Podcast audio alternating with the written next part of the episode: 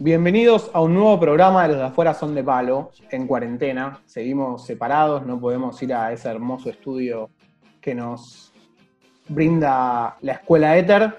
Sin embargo, acá estamos a pocos días de la renovación de la Copa Libertadores y aparte de repasar cómo se espera que se desarrolle el torneo, les queremos acercar algunas historias que ocurrieron a lo largo de la vida de la Copa y que algo nos hace sospechar que se pueden llegar a repetir. Mi nombre es Martín Guasbru, te aprovecho para saludar como en cada programa a Ine Irazu. ¿Cómo andás? Marto, ¿cómo estás? Siempre acá con vos. También le damos la bienvenida a un nuevo integrante que hoy hace su debut en el aire de Los de Afuera Son de Palo, Juanse Saber. Muy bienvenido. Muchísimas gracias, eh, Martín. Aprovecho también para saludar a Ine. Y nada, vamos a, vamos a tratar de aprovechar esta linda oportunidad que, que me han dado. Eh, vamos a, ver qué nos prepara este, este, podcast. Y si vamos a hablar de una copa que se va a desarrollar en un contexto tan extraño, qué mejor que tener con nosotros a Luciano Guernique, autor de, entre otros tantos títulos, Historias insólidas de la Copa Libertadores. Muchas gracias. ¿Cómo estás, Luciano? ¿Qué tal? Buenas tardes, Martín, eh, Inés, Juan, muchas gracias por la invitación. Lo primero que se me ocurre es que casualmente, casualmente estoy traduciendo al inglés eh, mi libro de los mundiales, Historias insólitas de los mundiales. Estuve tres días tratando de traducirlos de afuera son de palo al inglés. claro. no, hay, tuve la suerte de que France Football, que es la revista que entrega el, balón de oro, eh, recomendara uno de mis libros que está traducido al francés y eso como que, bueno, es como que me entrenan el balón de oro, ¿no? Eh, eh, al libro, en todo caso, eh, fue una experiencia increíble, una alegría maravillosa, porque además la revista dice, tiene que comprarlo, no es que te dice, bueno, el libro es medio flojo, no, no, no, dice al lector, tiene que comprarlo. Entonces, eh, muchos, eh, yo soy mi propio agente literario. Y claro, vos se lo mandás a, cualquiera de. Últimamente, bueno, me tocó con países de Oriente y países de Europa del Este, todo, y todas las editoriales que común, normalmente eh, publican libros de fútbol, todas interesadas en el libro, porque claro, este, lo, recomienda France Football, así que es una cosa extraordinaria. Te imagino también ya con el lápiz preparado para todo lo que nos puede parar esta copa. Nosotros hace seis meses que no vemos un partido de fútbol en Argentina, no están autorizados ni los mm. amistosos a puerta cerrada y en menos de una semana ya tenemos partidos que se supone que se van a jugar de equipos argentinos enfrentando a equipos extranjeros. Es, te imagino preparado, al menos. Vos sabés que no, porque ese libro lamentablemente, eh, bueno, no, no desde el punto de vista formal, sí estoy atento a lo que pase, obviamente, es una cuestión que va más allá de, mi faceta profesional, lo veo como... Yo soy hincha de Chacarita, hace mucho que no veo a mi equipo en la Copa Libertadores, en realidad nunca.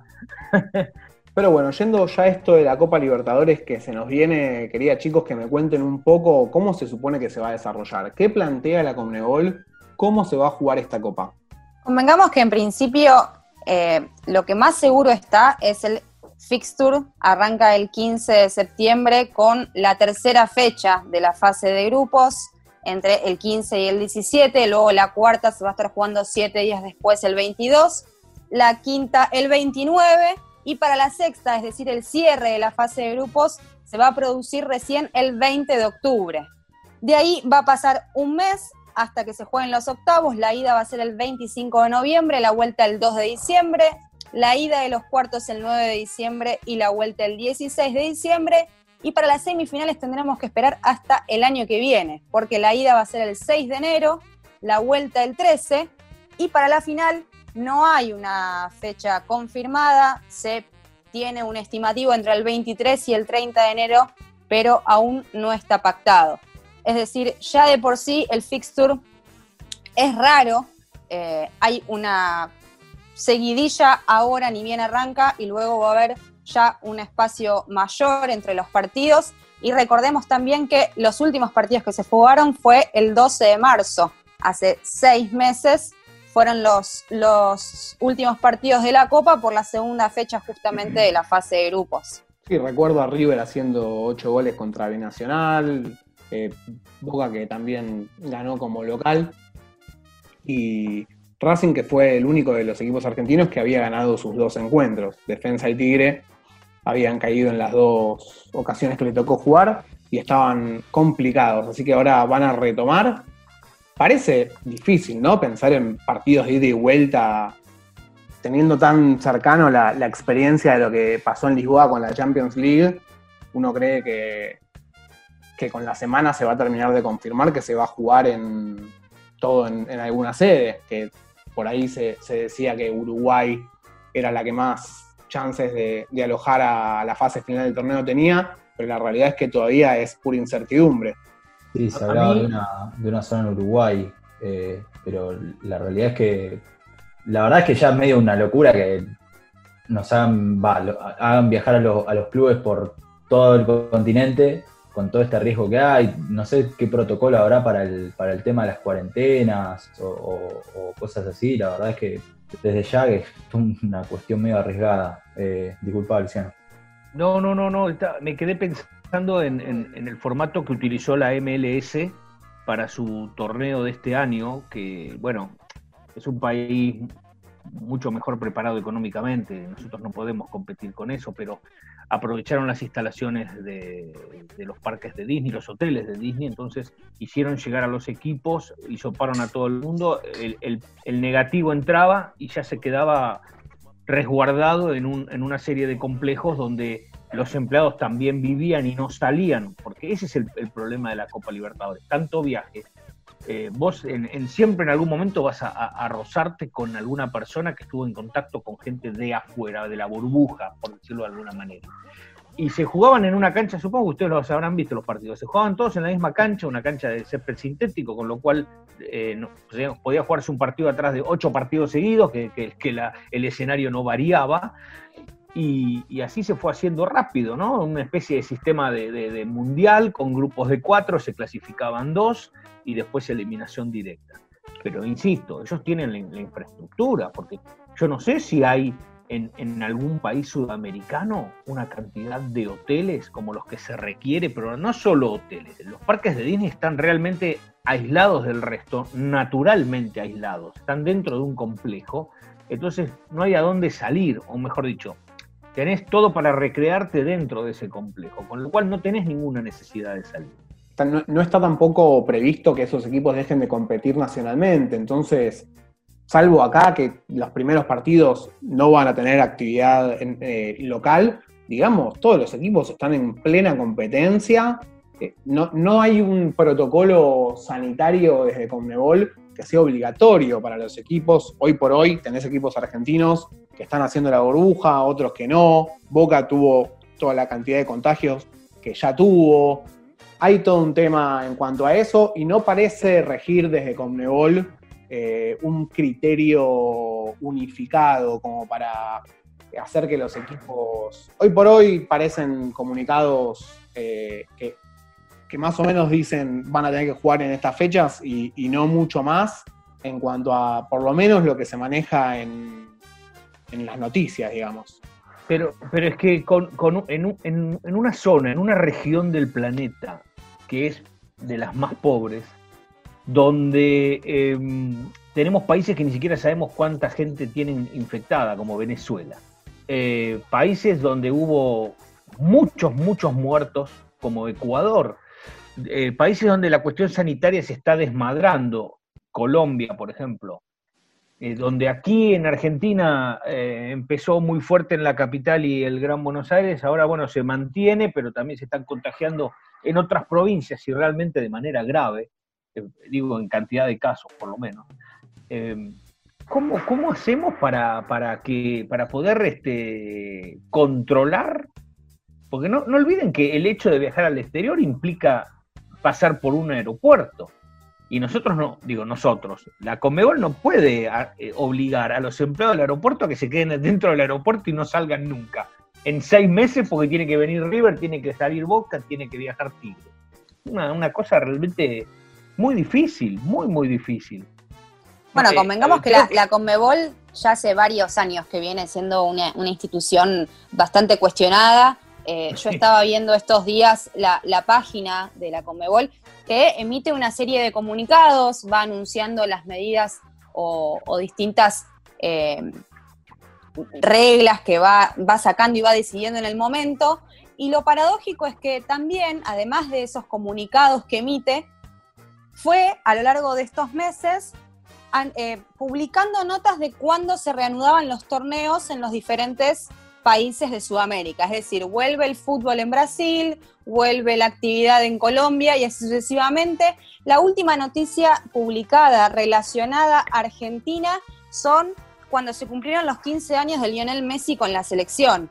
Hasta hoy no hay un- una publicación de lo que pasó esta semana, por ejemplo, de que acá se decidió que se posterga la reanudación de la actividad hasta por lo menos octubre. Es decir, ya estaríamos dos semanas corridos a lo que es el inicio del torneo que pretende la Comebol. Y relacionado con lo que decía Luciano, con esto de la poca disponibilidad de infraestructura, con los problemas de logística que se le pueden presentar en el caso de querer hacer algo como hizo la MLS o tal vez como hizo la UEFA Champions League, justamente debe ser por eso que la Conmebol planea dejar la fase de grupos así como está, porque Uruguay se propuso como sede ya desde julio. Entonces, por eso debe ser que se planea dejar la fase de, grupo- de grupos como está y se piensa eventualmente en que sea de octavos en adelante, que se mude todo el torneo a Uruguay para que sea una única sede. También tenemos la diferencia de que eh, la Champions League se definió a un, a un único partido, acá se mantiene lo de la ida y la vuelta, eso todavía te retrasa muchísimo más todo. Entonces me parece que hay grandes controversias. Se aumentó la lista de buena fe a- una cantidad de 40 jugadores, son 50 la máxima de personas que pueden viajar. Y el otro gran componente que tenemos que pensar, además de los viajes, en la primera fecha son 16 par- eh, son perdón, sí, 16 partidos, implica 8 viajes por lo menos. eh, entonces, y los árbitros. Los árbitros, lo que decidió la Conmebol es que van a ser de países limítrofes para que no les implique tanto viaje y van a permanecer hasta el final de la fase de grupos en ese territorio.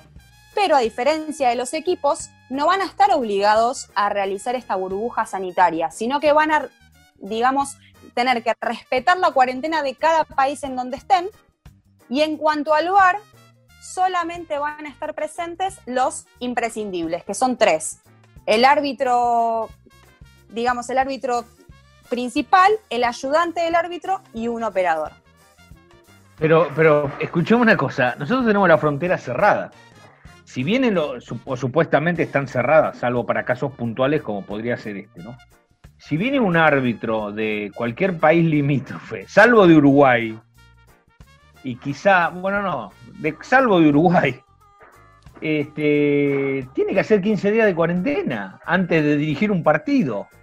Es, es una, una locura, o sea, bueno, tendría sentido si el árbitro viene, se queda 15 días y dirige hoy a River, mañana a Racing, después a Boca, después a Tigre, después a Banfield, siempre y cuando, por supuesto, no intervengan equipos de su nacionalidad, ¿no? Contra estos clubes.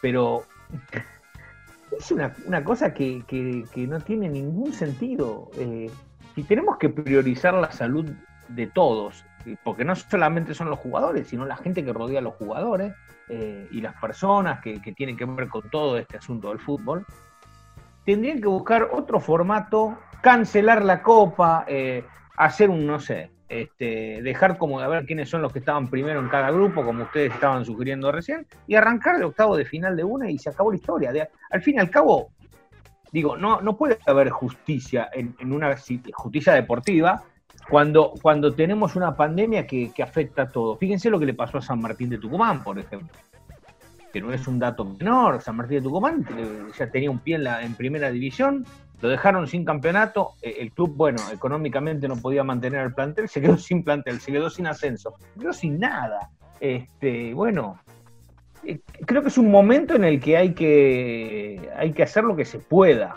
y no, no pretender darle a esta cuestión eh, una, una relevancia que, que- yo creo que por lo menos por ahora no, no, no se va a poder, no se va a poder cristalizar. Es muy, muy, muy difícil. Porque además, ¿qué va a pasar cuando surja un positivo en cualquiera de los equipos, cualquiera? eh? Eh, porque va a pasar. Algún jugador va a dar a positivo. Y ahí se, se- y se va a caer el torneo, entonces van a tener que suspender el torneo de vuelta. ¿Y para qué Y ahí yo te, te abro el interrogante, porque vos repasás en tu libro muchísimas historias de todo tipo, ¿no? Desde récords, violencia, problemas de organización, que son un poco los que vamos a intentar tocar durante todo este programa, de todo tipo, pero nunca se canceló la Copa. De 1960 para acá, todas las ediciones Eh, de base no, terminaron. pero no, pero, pero fueron sí, sí eh, han tenido eh, parates, por ejemplo, por el mundial. Ahora está un poco más esquematizado, ¿no? Como que le, le pusieron una estructura y todos los años la mantienen con los dos. Con los Y tres- estaba bien, estaba buena. eh, inclusive yo celebro la final única, me parece muy interesante, muy, muy Sí. interesante. La idea era repasar un poco algunos de los problemas que se pueden llegar a dar, como por ejemplo la superposición de partidos, que tantas veces se ha dado, hemos tenido equipos eh, que han jugado dos veces el mismo día, equipos que Sí. se han enfrentado dos veces el mismo día entre sí. Sí, Sí, también estuvo el caso de Newells en 1992, que no solamente que jugó en 24 horas dos partidos, sino que arrancó el 3 de marzo jugando contra Coquimbo Unido por la tercera fecha, eh, luego tres días después jugó contra Colo Colo, luego un día después jugó el, clásico contra Central por el torneo local, que ese partido lo juega con mayoría de suplentes, solamente dos titulares, gana el partido y al día siguiente vuelve a jugar esta, esa vez eh, contra Universidad Católica. Es decir, fueron cuatro partidos en menos de siete días y tres de esos cuatro por la Copa Libertadores. Y lo más paradójico aún fue que Newell's terminó ganando el campeonato y siendo subcampeón de la Copa de ese año. Eh, el récord un- igual lo, el récord lo tiene Gremio de Porto Alegre, jugó tres partidos en un mismo día. Uno, uno, uno, uno o dos eran del campeonato gaullo y otro del Brasileirao, pero porque se le había llegado a la semi o a la final de la Libertadores y se le habían acumulado partidos postergados y convocó, no sé, a chicos, no sé, de la octava división, más o menos, para poder jugar tres partidos en un día. ¿no? Una cosa que pasa, pasa normalmente, va, normalmente no, que es más fácil que pase aquí en Sudamérica que en otro, que no, yo nunca he visto cosas así, nunca me he enterado al menos. Sé de, sé de jugadores que han actuado un partido con su club y un partido con su selección un día Sí. tras de otro. Ha pasado varias yo- veces. Yo recuerdo. Soren Lerby, por ejemplo, el danés Soren Lerby jugó un partido de eliminatoria y jugó para Bayern Múnich. eh, si no me equivoco, era Bayern Múnich. Eh, también Kaká creo que jugó un partido de Copa Libertadores y uno con Brasil eh, eh, por, por la eliminatoria. Yo Y recuerdo Ortigosa, pero no era por no era por Libertadores, era por torneo local, cuando jugaba en San Lorenzo, había jugado para Paraguay y llegó para jugar el segundo tiempo eh, de un partido con San Lorenzo, no recuerdo si era del torneo o de Copa Argentina. Y me parece que Ine tiene algo para contarnos que pasó hace demasiado poco, ¿no? Sí, porque suenan, suenan problemas de organización que tal vez en estos años ya no deberían pasar, o, con avances, ciertos avances no deberían pasar, pero el año pasado hubo un equipo venezolano, el Deportivo Lara, que jugó a la tarde versus Llaneros por el torneo local, y a la noche jugó con Huracán. Pero lo, más sorprendente de este hecho fue que an- antes de producirse esto, había solicitado a su federación, a la Federación Venezolana, la postergación del partido del torneo local, porque ellos tenían el compromiso por la Copa Libertadores, y lo dieron por hecho, es decir, nosotros tenemos este evento tan importante, nos van a permitir postergar el partido. Un día antes se enteraron que no, que se lo habían rechazado, dejaron los titulares, es decir, guardaron los titulares para el partido de Copa frente a Huracán y terminaron ganando los dos partidos. Seguimos repasando algunas de las cosas insólitas que no va a ser casualidad que ocurran, ya han ocurrido antes, por eso estamos con Luciano Guernique, autor de Historias Insólitas de la Copa Libertadores, entre otros tantos títulos, eh, de lo que puede pasar, de lo que ya pasó. Por ejemplo, que un equipo juegue de local no solamente en un estadio que no le corresponde, sino en un país que no le corresponde. Hemos tenido el caso de Alianza Lima jugando en el cilindro contra Independiente como local, equipos colombianos jugando en Miami de, de local y como no mencionar la final de la Copa del 2018 en donde River tuvo que jugar de local en el Estadio Santiago Bernabéu de Madrid ante Boca. Déjame aclarar que lo que está pautado para esta edición, según la Conmebol, es que si hay algún equipo que por cuestiones sanitarias o cuestiones reglamentarias de su país no puede ejercer su localía, va a tener que el mismo equipo proponer otra sede alternativa pendiente de aprobación por la Conmebol y se va a tener que hacer cargo de eh, los posibles gastos extras de logística el club que va a ejercer la localía. Eso es lo que está estipulado Hermoso. hoy. Si Sí, sin- sucede algo así. pandemia- si sin Siempre- pandemia ya hablábamos de este equipo tiene peso, este equipo no tiene peso, este, la Conmebol favorece a este. El festival que puede ser esto, en caso de continuar, me resulta. Muchachos, se postergó, se postergó la Copa América, se postergaron los Juegos Olímpicos. No se jugó Wimbledon, no se jugó el Abierto de Francia. Se suspendieron un montón de cosas en, en muchos ámbitos, no solo los deportivos. Eh, ferias del libro de todo el mundo, por ejemplo. Eh, Sí. Lo digo por, por- por conocimiento. Tenía invitaciones para ir por un montón de lados y no, no pude salir de Buenos Aires. Digo, ¿no podemos esperar hasta el año que viene para jugar la Copa Libertadores? Pregunto, ¿no? Porque aquí estamos arriesgando un montón de gente a que, a que tenga problemas realmente serios. eh, por, una cuestión de, de qué? ¿De tenemos los derechos de televisión ya vendidos y cobrados? ¿Ese es el problema? ¿Mm? Conmebol justifica claramente la realización del torneo como imprescindible, todo por una cuestión económica y de lo que produce el fútbol por fuera de lo netamente deportivo. Esa es la justificación a priori clara que pone la Conmebol. Es, es difícil creerle. Otro hecho insólito que creemos que puede pasar, cada país tiene un protocolo, cada país tiene multas o se supone que tiene multas. Eh, aquí en Argentina no, no lo vemos implementado tanto, pero desconocemos del resto de los países de Sudamérica pautas locales para determinadas ocasiones. Y acá me parece que Juan tiene alguna, alguna que otra historia para contarnos de reglamentaciones locales que han llevado a situaciones insólitas dentro de países. Esto de la semifinal de la Copa Libertadores, que finalmente eh, se terminó trasladando, que fue la famosa batalla entre Racing Estudiantes, que terminó con jugadores presos. Y bueno, eh, justamente bajo un proceso, una época en la que en la que pasaban algunas cosas, pero mejor que yo lo puede contar el Coco Basile, que fue uno de los protagonistas de aquella noche. ¿Estuviste preso? Estuve preso cuatro días cuando jugamos la semifinal de la Copa con la Estudiante de La Plata. Dos de estudiantes, que eran Aguirre Suárez y Toñeri, y Basile y Chavay. ¿Cómo fueron esas noches en Devoto? Tremenda, tremenda, porque estaba Hungaría justo en el gobierno, no, dio 30 días, de- ahí a la que echaban de la cancha le daban 30 días. Bueno, ahí como decía el Coco, eh, por supuesto Racing Estudiantes con, con cierta influencia o alguna, alguna cuestión ahí, eh, pudo sacar a sus jugadores luego de cuatro días, pero eh, después iba a pasar algo con, con el equipo pincha. eh, luego de la final ante Milan, que bueno, lo- los jugadores después estuvieron más días presos. Sí, ya en Intercontinental. Y otro de los hechos también que, que se pueden llegar a dar, creemos, nos remonta. Perdón, a- Martín, Sí. perdón, me quedé pensando que si Djokovic hubiera estado jugando al tenis en, en Argentina en ese momento iba preso también, ¿no?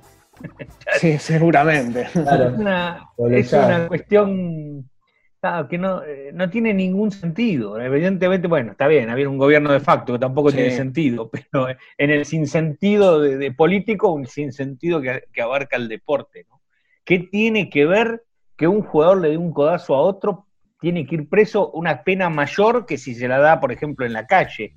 No, no, no es una cuestión. Bueno, no Leandro, Leandro el sábado también estuvo, estuvo preso en Brasil por Pero tras ser yo le- vos sabés que, sí, pero vos sabés que yo hay una cuestión que, que- que hay algo que me, me- me suena muy mal de ese incidente es que el jugador brasileño denunció que de sábado le dijo macaco.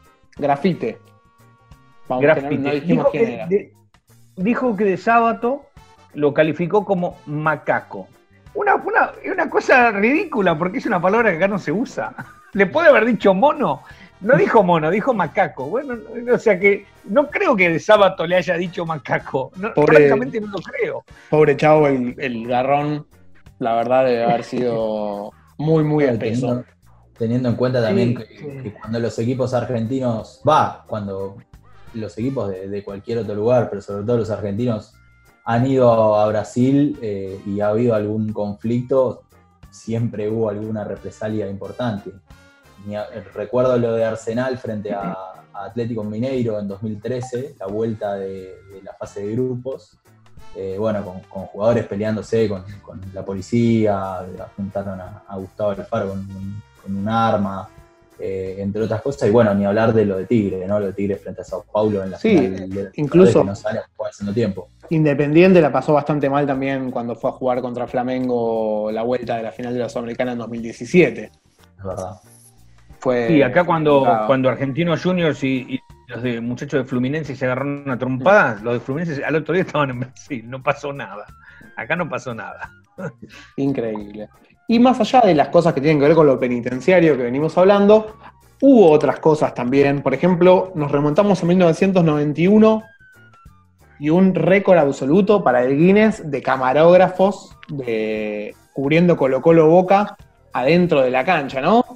Esa es una de las historias que, que contás en tu Cuando libro. usted, cuando usted, Martín, dice camarógrafo, lo dice porque la la gente no ve el gesto, pero Claro. con comillas o sin comillas.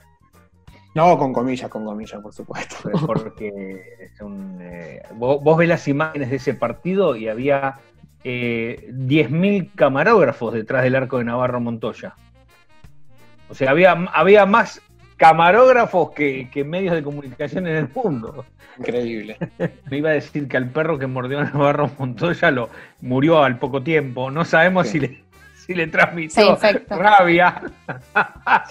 El mono le transmitió rabia al perro.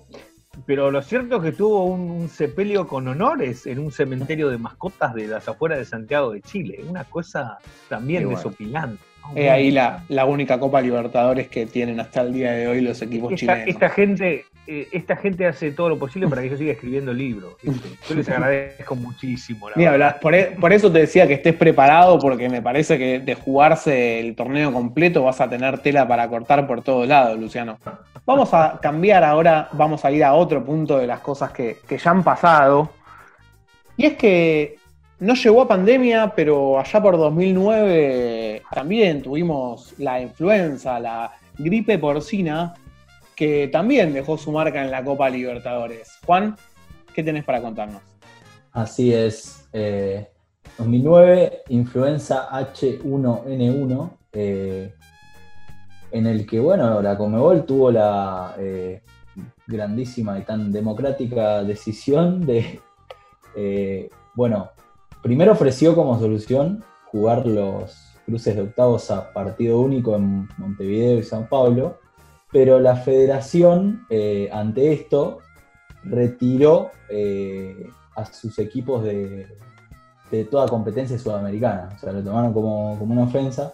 Eh, dijeron como que fue una, una agresión racista, como que los estaban tratando de, de- de- como que, digamos, de que iban a contagiar a todos y algo así, y expresaron que no iban a aceptar que se cambien las reglas. Hubo un hecho bastante particular entre un partido, en un partido entre Chivas y Everton de Chile, en el que un futbolista, eh, Héctor Reynoso, eh, central de- del rebaño sagrado, hizo algo bastante particular con uno de sus rivales en, en aquella época, el argentino Sebastián Penco. Vamos a escuchar al central mexicano.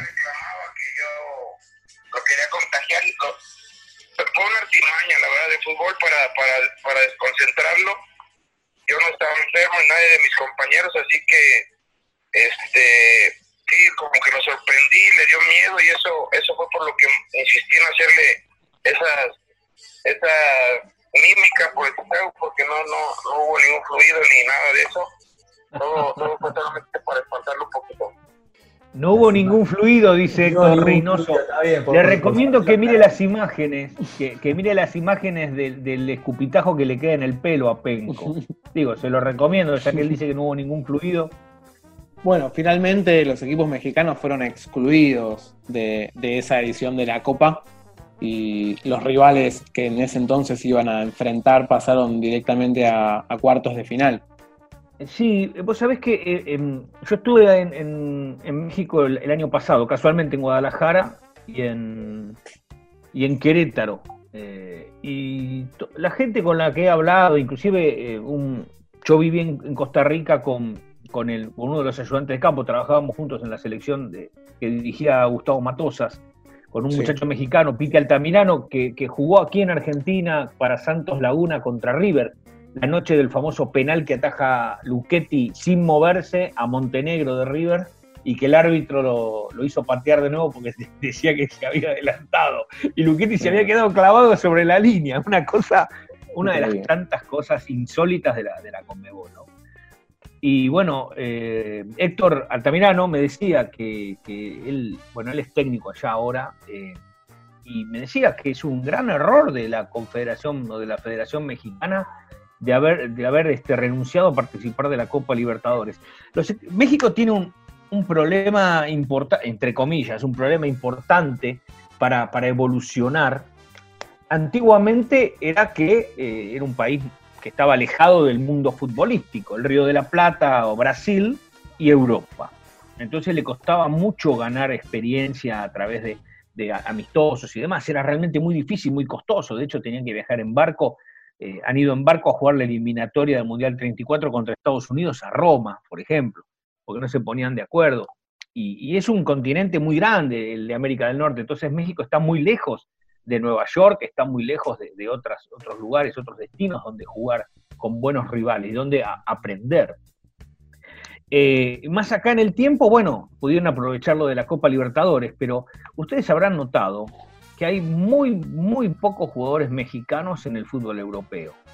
A pesar de que, bueno, este último mundial le ganaron a Alemania, cosa que es, creo que el, el mayor éxito, junto con la medalla de oro de los Juegos Olímpicos de Londres, ¿no? El mayor éxito del fútbol mexicano. Sí. Eh, pero, pero ¿por qué? Porque tienen un problema, es que, es que a los jugadores locales les pagan muy bien en México. Y hay un, yo he notado que en el mundo futbolístico hay dos, dos grupos, digamos, étnicos a los que les cuesta mucho. Yo sé que los argentinos sufren mucho cuando van a países como Rusia, eh, Grecia, Rumania, porque además las letras son diferentes, es muy difícil comunicarse con la gente, aunque hoy en día la gente ya, en, en todo el mundo europeo ya se habla mucho más el inglés como idioma casi universal, ¿no? Sí. Pero eh, el desarraigo para el mexicano es muy poderoso, muy fuerte. El mexicano eh, tiene una, una, inclusive una gastronomía que, si bien hoy en día hay restaurantes mexicanos en muchos lados en Europa y en todo, todo el mundo, les cuesta mucho al mexicano adaptarse a otra, a otra sociedad, a otro país. Y otros son los japoneses y los coreanos. Fíjense que Japón y Corea se clasifican, creo que desde hace, desde Francia, Japón y Corea andan siempre. Y en el Sí. 86 ya Corea del Sur, creo que no faltó a ningún mundial, si no me equivoco. Eh, y sin embargo no hay, no hay jugadores en Europa como si hay brasileños, argentinos eh, y de otras nacionalidades, ¿no? Son jugadores que como que les cuesta... Pero es un caso muy raro. Eh, es raro, son casos raros, hay sí, hay japoneses, bueno, está el, el coreano Sun en, en- en Tottenham, pero es uno, es uno. Sí, Eh, también le- les cuesta mucho el desarraigo y en Japón ganan buenos sueldos y, y entonces prefieren quedarse. Y lo mismo pasa en México, en México ganan muy bien y, y el mexicano tiene otro problema, el fútbol mexicano, que también tiene muchos eh, extranjeros que cubren normalmente los puestos más importantes del equipo. Sin duda los equipos mexicanos pierden. Vamos también a- hacia otro tipo de situación insólita que, que se puede llegar a dar, que son los cambios de formato sobre la marcha. Yo ahí, te pido que me cuentes un poco, capaz que no con el torneo empezado, pero sí con situaciones que en el medio de años, en donde el torneo se jugaba de una forma, se hizo un cambio que no tenía mucho que ver con, con lo que decía el reglamento. ¿Qué me podés contar? Tenemos el, la, el, digamos, el hecho de, de, de Colo Colo en 1992, que había ganado la edición anterior y le correspondía, digamos, entrar a partir de octavos de final, pero alegando, digamos, razones financieras y obviamente mediante autorización de la Conmebol, formó parte del grupo que en ese momento conformaron Newells, San Lorenzo, Universidad Católica y Coquimbo Unido. Y en, ese, en ese, caso quedó, un grupo de cinco, el único en toda la fase de grupos de ese momento.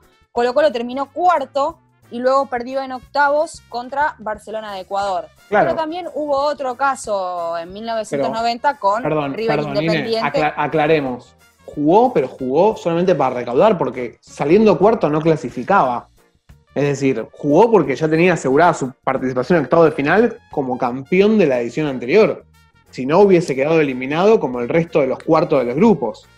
¿No es así, Exacto, terminó en cuarta posición y arrancó, eh, jugó en octavo simplemente por haber sido el campeón anterior. No tenía ningún tipo de sentido competitivo su, su presencia, como tampoco en el otro caso que vas a contar Claro, el de River Independiente solos en un grupo en la, en la Copa Libertadores de 1990.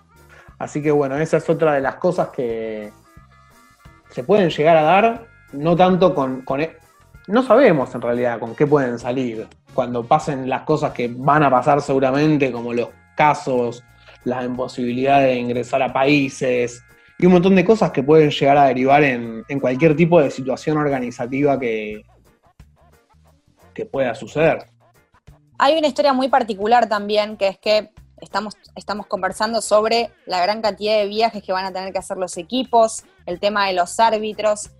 Hay un caso particular de un argentino, Martín Brignani, que es el técnico de estudiantes de Mérida, que en mayo volvió al país en un vuelo de repatriación para atravesar, digamos, la cuarentena acá, y luego cuando se reanudó la actividad eh, en el otro país, digamos, no pudo volver. Hoy por hoy sigue acá, varado, eh, maneja los entrenamientos por Zoom y por herramientas, digamos, eh, online y al día de, o sea, a hoy no ha logrado volver. Está, estaban viendo a ver si le conseguían algún vuelo para que pueda llegar a estar en el primer partido, pero algo súper controversial, es decir, viaja un equipo, pero el entrenador no puede volver. Bueno, en, en México, yo hablo hoy hace un ratito hablaba de San Martín de Tucumán, pero en México hicieron algo mucho más grave. Más allá de que casi todos los equipos despidieron a sus entrenadores y a muchos jugadores, porque estar parado seis meses implicaba un gasto enorme sin, ningún tipo de devolución. El fútbol mexicano disolvió la segunda división. O sea, lo que sería acá la B Nacional desapareció en México. Desapareció directamente, se acabó esa, divisional. Eh, entonces muchos clubes cambiaron de nombre, como pasó con el, equipo Veracruz, que ahora se llama Tiburón Veracruzano o algo así, este, y van a jugar una liga paralela que, pretende en algún momento de convertirse en, el primer eh, escalafón de ascenso.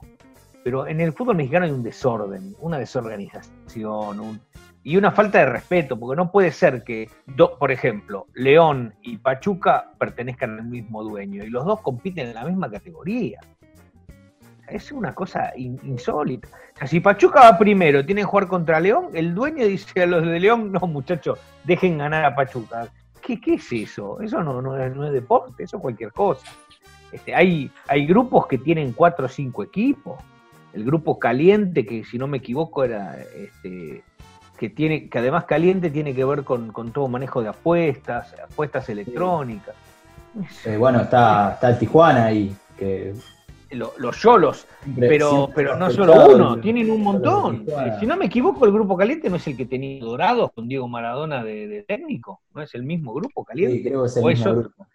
U otro grupo. Entonces, imagínate, el dueño es el que maneja las apuestas online tiene tres o cuatro equipos en la misma divisional. Cuando van a jugar, el tipo dice, a ver, ¿qué nos conviene? ¿Empate local o visitante? Muchachos, vayan para atrás. Es eh, que, es una, una barbaridad, una barbaridad. Bueno, justamente el, punto económico que mencionaba Luciano eh, es algo súper controversial en esta edición, dado que la Conmebol anunció la semana pasada que iba a brindar un nuevo anticipo que se suma a los que ya había venido entregando de 2 millones y medio de dólares a los equipos para ayudarlos a los gastos de logística y traslados. Y tenemos el caso que Luciano menciona en su libro de Always Ready en 1968, que no pudo llegar a Bolivia para jugar eh, con Jorge Wilstermann porque había tenido que viajar a muchos países y, tenía que, había tenido que jugar muchos amistosos y no se quedó sin dinero y le dieron por perdido el partido. Y en este caso la Conmebol está entregando dinero para que los equipos puedan jugar. Eh, eh, bueno, lo primero que se me ocurre decir al respecto es cuánto paga la televisión entonces, para que la Conmebol alegremente empiece a repartir de, a 2 millones de dólares por equipo. O sea, ¿cuánto se pierde o se deja de ganar si no se transmiten esos partidos? Eh, pregunto, ¿no? Por, por decir algo, ¿no le convenía a la Conmebol, eh, por ejemplo, alquilar el Yacht Club de Asunción, el Yacht Club paraguayo, que tiene un montón de habitaciones, y adaptar ahí y hacer como una burbuja y, directamente llevar a los clubes ahí que tengan los 15 días de, cuarentena? Y una vez que esté todo en orden, se jugara por ahí, digo, digo ahí puede ser cualquier cosa, digo Punta del Este, no sé. Eh, ¿No salía mucho más barato? y era mucho mejor. Y los equipos además competían por la Copa Libertadores con sus ligas hoy paradas, todas estas ligas están todas detenidas o prácticamente detenidas, bueno, la de Uruguay no, pero en general están detenidas, entonces podían, podían eh, usar la misma Copa Libertadores como, si se quiere, inclusive pretemporada para después venir a competir cada uno a, sus países. No sé ¿por, qué derrochan tanto dinero alegremente para algo que puede fracasar, puede naufragar con, total tranquilidad. ¿eh? La verdad que tiene muchísimas chances, lamentablemente, para los que queremos ver buen fútbol. Y el último tema, cuando terminan los grupos, por lo general, y en todos los torneos internacionales, intenta que los partidos se jueguen a la vez. Esto va a ser un tema tremendo porque va a haber partidos que se van a tener que correr y van a estar, ¿qué? Corriendo, van a hacer volver a, van a hacer viajar a los equipos, con todo lo que implica hacer viajar a los equipos, y los van a hacer volverse a su país hasta que un equipo que haya perdido jugadores vuelva a tenerlos para volver a jugar. La verdad es que puede ser un caos absoluto esa última fecha de la fase de grupos, y para eso me gustaría traer un recuerdo de Olimpia Sol de América en 1989. Ya hablamos de cortes de luz antes, tenían que jugar entre sí y, definían la clasificación ante con Colo Colo, que jugaba en Cobreroa, y claro, cortaron la luz, dejaron que se juegue el partido y terminaron 5-4 el partido, haciendo todo lo, matemáticamente posible para quedarse los dos con la clasificación y dejando afuera al pobre Colo Colo. Sí, eh, eh, realmente llama la atención, digamos, esto parece un programa en contra de la Conmebol, pero son ellos mismos los que organizan todas estas cosas, porque la Conmebol tendría que haber dado el partido por perdido a los dos, para que eso no se repitiera.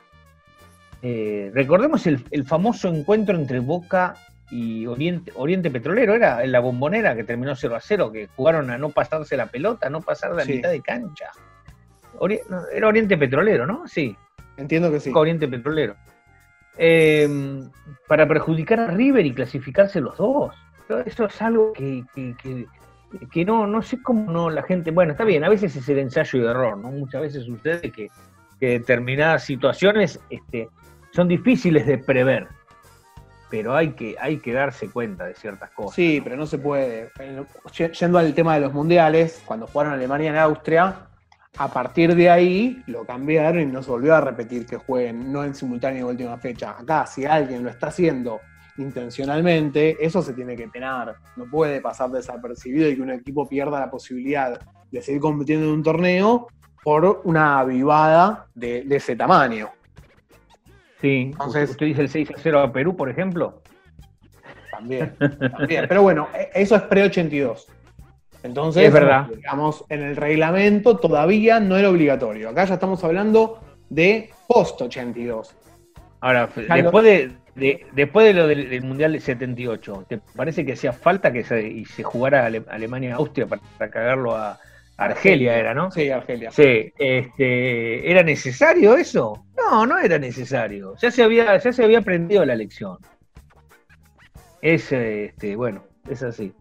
Bueno, No, y también hay que ver qué, qué puede llegar a suceder si un equipo, como por ejemplo sucedió con, con el tema de la gripe porcina en el caso de México, de que San Pablo eh, y el equipo uruguayo se negaron a ir por una cuestión de, de riesgo, ¿qué pasa si en este caso algún equipo dice, no, yo a Brasil no quiero ir? En este caso River, por ejemplo, tiene que visitar a San Pablo, un país en el, en el cual la situación sanitaria está súper complicada.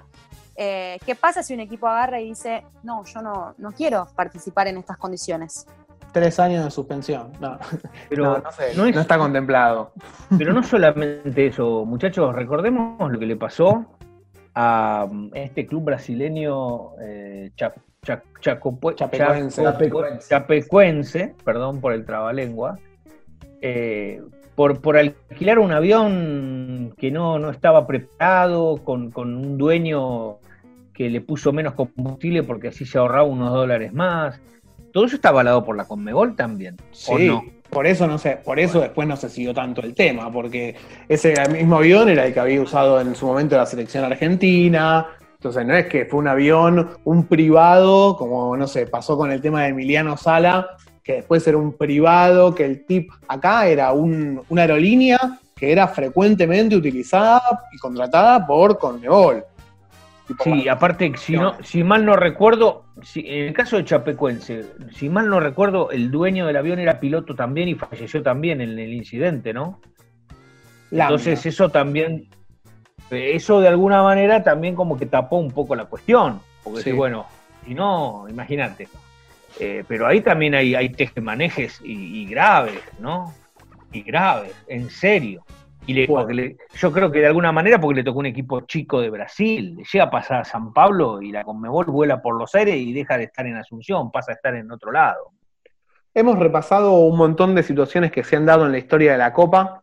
Hemos pensado en cómo puede llegar a darse en esto, en esta edición que se va a jugar. Ojalá que no pasen ninguna de las cosas que, que repasamos eh, durante el programa. Te agradecemos muchísimo, Luciano, y recomendamos la lectura de todos tus libros, pero sobre todo para los que llegaron hasta acá en el programa, Historias Insólitas de la Copa Libertadores. Y Yo tengo en mi página, perdón, eh. Martín, yo tengo Sí, en mi sí, página subido un libro que se llama eh, Fútbol Increíble, que lo pueden leer de manera gratuita, lo pueden bajar y leer gratuitamente. ¿Cómo es la Lo- página? lucianobernique.com. Perfecto, lo Eh, vamos a estar compartiendo también en Instagram. Nuestro Instagram es arroba los de afuera palo. Así que vamos a estar también- Porque ese libro, como, como ya estaba, lo tenía yo, con, tenía derecho sobre ese libro, junto con otro que hice sobre River Boca, el superclásico de curiosidades, lo subí a mi página porque me parecía que era, estaba bueno poner un granito de arena, ¿no? A favor de que la gente se distrajera un poquito en medio de todo esta, este problema. Lo que pasa que, bueno, ya no te alcanza con la biblioteca de Alejandría, ¿no? Muy buena iniciativa y también recomendamos entonces su lectura. Lo vamos a leer nosotros también. Ine, Juan, eh, qué bueno tenerlos también al aire. Juan, bienvenido. Ine, gracias como siempre y esperamos que les haya gustado el programa de, de lo que se viene en la Copa Libertadores. Les mandamos un abrazo grande y nos reencontramos en el próximo capítulo de Los Afuera Son de Palo.